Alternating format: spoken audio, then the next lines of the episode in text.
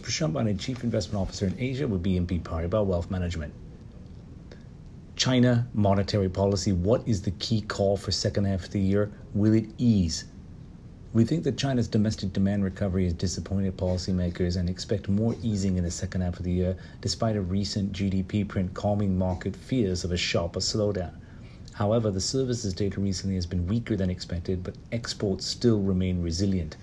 The services underperformance is interesting in that similar to the rest of emerging markets, which have suffered due to slower reopening, obviously due to the vaccine uh, rollout is not sufficient in rest of EM Asia. With China, the vaccine rollout is picking up, so so there will likely be some services rebound later in the year.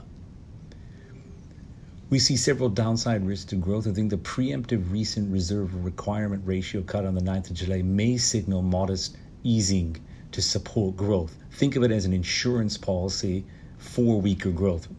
Of course, the authorities as well have said they're not going to overstimulate the economy and they've been neutral policy the whole year. But this re- represents flexibility given slightly more modest and weaker services and, and consumer growth in the second half of the year.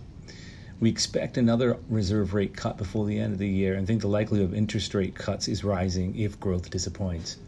This means authorities are being vigilant and they won't over tighten Furthermore, a key event to watch will be a guidance at the Politburo Summer Economic Working Meeting in July, August, which will form policy outlook for the second half of the year. Thank you.